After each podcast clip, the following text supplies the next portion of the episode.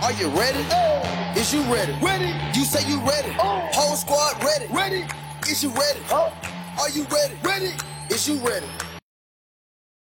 Hello，大家好，这里是 Rio，欢迎大家收听最新一期的群英基地，一个属于亚特兰大老鹰球迷的中文播客节目。呃，那么今天呢，当然是要聊一聊老鹰呃赛季的首败输给黄蜂的这一场主场比赛。那么这一场比赛呢，其实呃有人会说啊，就是赛季才打了三场，其实有一些这个反常是很正常的。但是我觉得呃背后其实有一些事情，呃感觉还是值得要重视的。那么黄蜂这场比赛呢，它基本上是没有。他的呃主力的球员，他没有鲍没有鲍尔，然后没有这个罗齐尔，然后布里奇斯我们也知道了也是没有，所以基本上黄蜂是少了三位呃非常重要的主力球员的情况下，来到客场去打我们。那么本场比赛呢，黄蜂我们比较知道的呃球员可能就是海沃德，然后这个梅森普拉姆利。然后还有他们的一呃那个 P.J. 华盛顿，然后乌布雷，还有其他的小将组成的一个阵容。嗯，这场比赛呢，我觉得是对老鹰来说啊，我觉得是一个心态上的一个问题。因为其实你想嘛，就是作为老鹰，然后之前两连胜，主场两连胜，虽然打的并不是特别的顺利，但是结果都是取得了胜利，对吧？那么黄蜂。呃，基本上缺少主力的情况下来到亚特兰大，肯定球队也会是会是觉得说这肯定是要拿下，或者说是一场很轻松的一场比赛。那么我觉得这个其实也反映在了球队的这个呃状态上面。刚开始第一节，我觉得我们打的是非常好的，也一度建立了这个最多的时候应该是有十三分的呃一个领先优势。但是到了第二节开始，第三节。然后老鹰开始就不会打球了，就慢慢的被这个黄蜂，呃，主宰了这个比赛。那么你说是黄蜂三分投的非常好吗？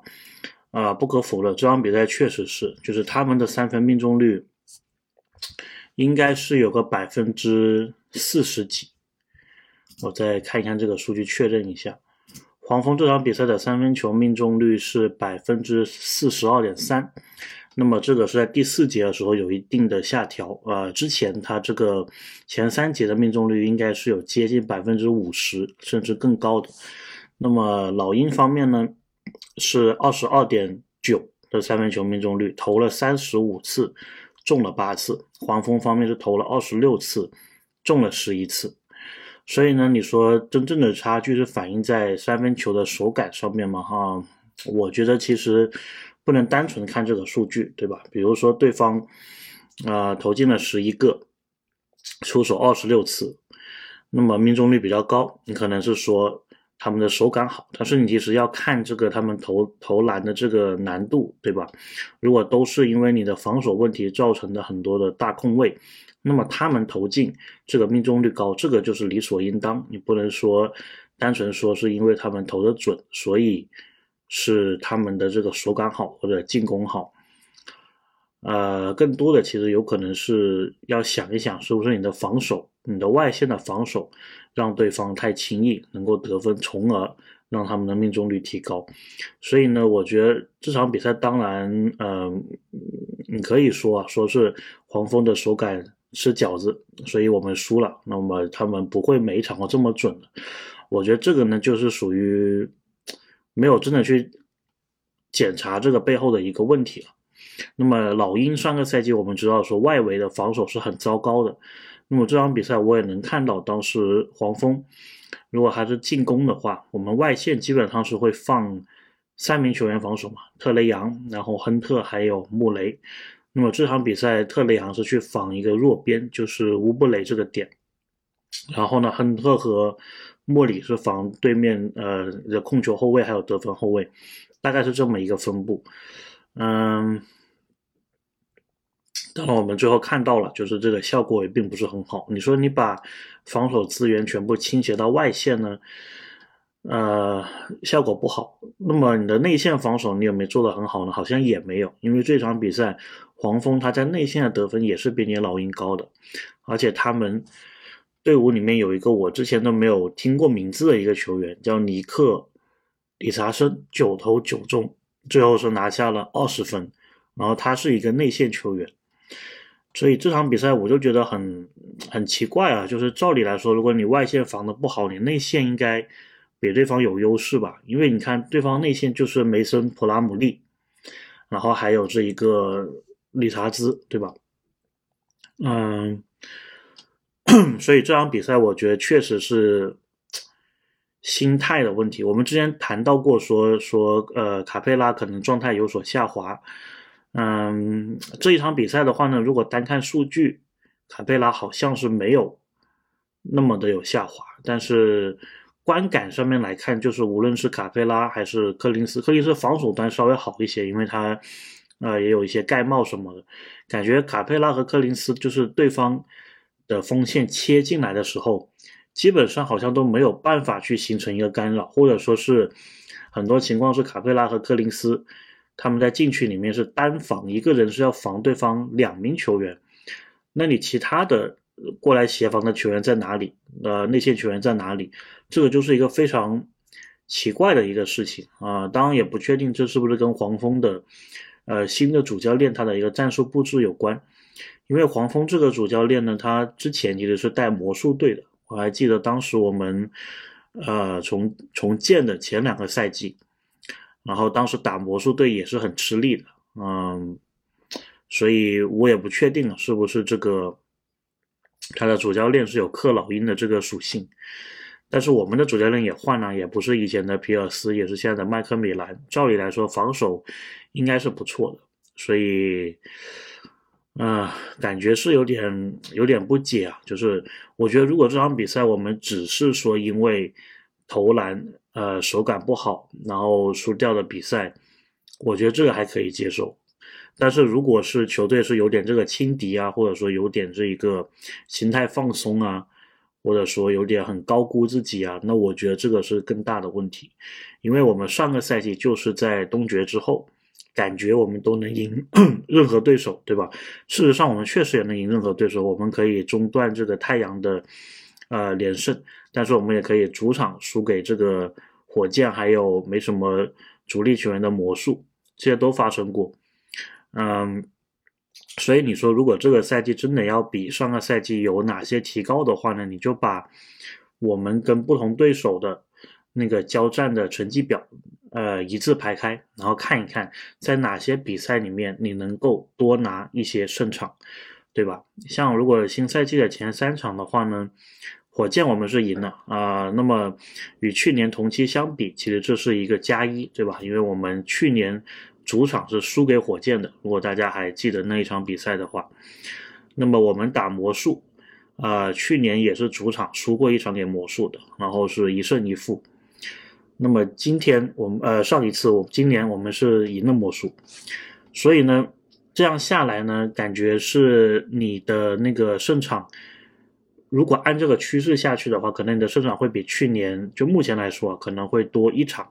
的这么一个感觉，那么我记得去年我们主场也是有输过给黄蜂的，然后当时这个状况也是差不多，嗯，所以确实是有点担心的。虽然说是现在只打了三场比赛，是有点担心说球队这个心态的成熟度的问题是不是真的有进步？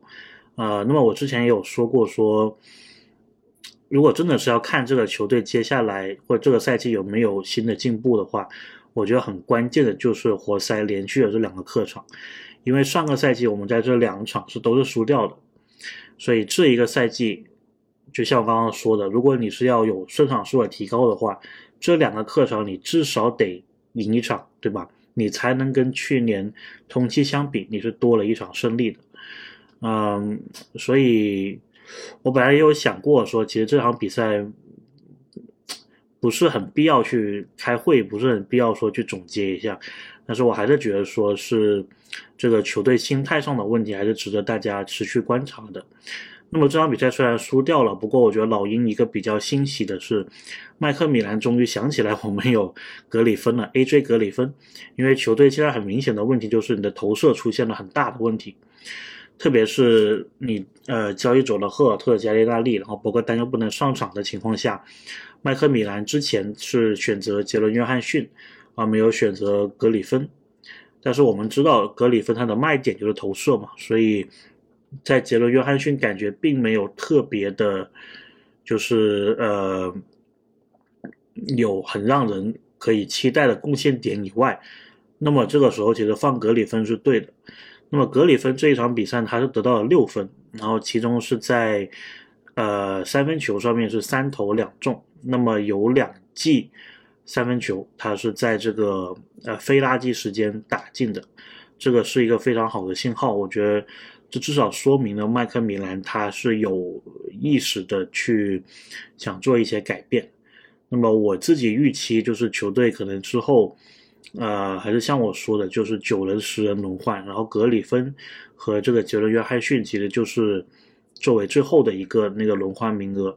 那么目前来说呢，如果球队是在没有博格丹的情况下，是缺投射的，我自己是倾向于 AJ 格里芬去顶杰伦约翰逊的这个位置。你可以让 AJ 去打三，或者甚至让他去打二，对吧？顶一下这个小霍勒迪的位置。然后贾斯汀霍勒迪可以去打三或者打四，这个也是非常灵活的。所以我觉得其实你说调整的空间嘛，这个肯定是存在的。呃，至于把杰伦·约翰逊和 AJ 格里芬同时放在场上，我觉得麦克米兰应该不敢这么操作的。所以，嗯，还是希望后面能够看到老鹰的一些一些进步吧。因为其实我们这三场下来想看到的一些战术都没有看到，比如说是这个呃莫里吸引防守之后，然后传给崔杨这个空位投三分，catch and shoot，接手投。呃，接球投这种东西好像非常零星的能看到，可能一场比赛一两场嘛，但是好像并不是一个很主要的一个战术。包括就是你突破进去之后，如果外面球员能够把球这个轮转起来，然后给到崔杨，这个战术应该是可以出来的吧？好像也没有看到。那么奥孔古的投射，他这个休赛期是有练的，那么有没有相对应的一些战术是围绕这个进行的？好像也目前没有看到太多，包括这个 AJ 格里芬，其实 AJ 格里芬，我觉得他在无球端的跑动还是挺积极的。那么你能不能设计一些 AJ 格里芬相关的无球掩护的三分战术？目前来看，好像也是没有看到。所以呢，嗯，我自己是感觉，就是我有时看老鹰跟其他队的比赛，我是觉得其他队的战术你能明显看出来。那么一两个战术，就是有时候他们打成就是打成那个战术，比如说经常见到的就是他们针对老鹰的这个外线防守挡拆后或者守地手，他把你最外围的那个持球人给挡住，然后给他们的外围持球人一个空间，那么你的后卫没有办法及时过来补防的情况下，对方投三分，这个是老鹰经常被打的一个点，呃。就是被挡拆后，然后去追对方的这个持球人。那么这个上赛季的话，老鹰是经常被打。这个赛季我觉得稍微好一些，但是你也是能看到对面是有针对你这个弱点去这样子去进攻的。那么老鹰方面，你除了这个挡拆，除了你的中锋跟特雷杨或者穆里的这个挡拆以外，你有没有其他的一些一些战术呢？啊，我觉得这个。会是我接下来持续观察的一个点啊！之前我听那个呃《The Atlantic》的记者呃霍林格，就是我们一般叫他火林哥，他有讲到说，他觉得新赛季最有可能换教练的几个球队之一，他其实有提到麦克米兰。毕竟我们这个赛季对老鹰的期待值是非常的高的。那么如果麦克米兰，嗯，上个赛季嘛，我们毕竟还可以说是这个。呃，可能疫情啊，可能伤病啊这一些原因，然后球队没有打出应有的一个水准，所以呃看不出来是球员问题还是教练问题的话呢，这个赛季我觉得就是可以很很可以去检验麦克米兰有没有能力去把这个双枪带好，有没有能力去呃打造他所谓的这一个体系，对吧？毕竟我们如你的愿，把这个。呃，霍勒迪兄弟给弄过来了，然后交易走了赫尔特，然后我们也是有了穆雷，然后保持了亨特在球队里面，保持了柯林斯在球队里面，所以嗯，队里的年轻天赋也是有杰伦约翰逊、AJ 格里芬。其实我们能看麦克米兰的点有很多，对吧？你怎么样去适配两套阵容？你怎么样去容纳这个新秀？你怎么样去做场上的调整？包括场与场之间的调整，都是可以看的。所以这一场比赛呢，嗯，我自己会觉得还是稍微有点让人担心的。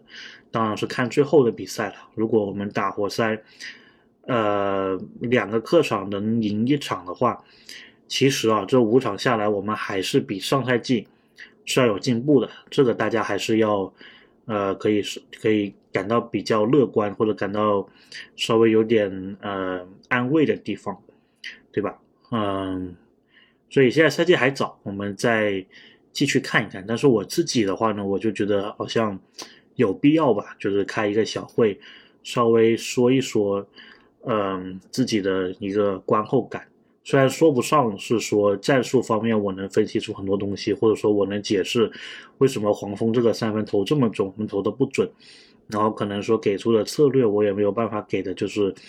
很到位，因为毕竟不是专业的这个篮球的这个圈内的人士嘛。但是我觉得，呃，我应该能反映出球迷的一定的这个想法，呃，应该还是有一定的代表性的。所以，呃，接下来的比赛，希望两场活塞能够至少拿下一场比赛的胜利。然后黄蜂，呃，接下来三场你能够取得至少两胜，就是跟上赛季是持平，那么我觉得 OK。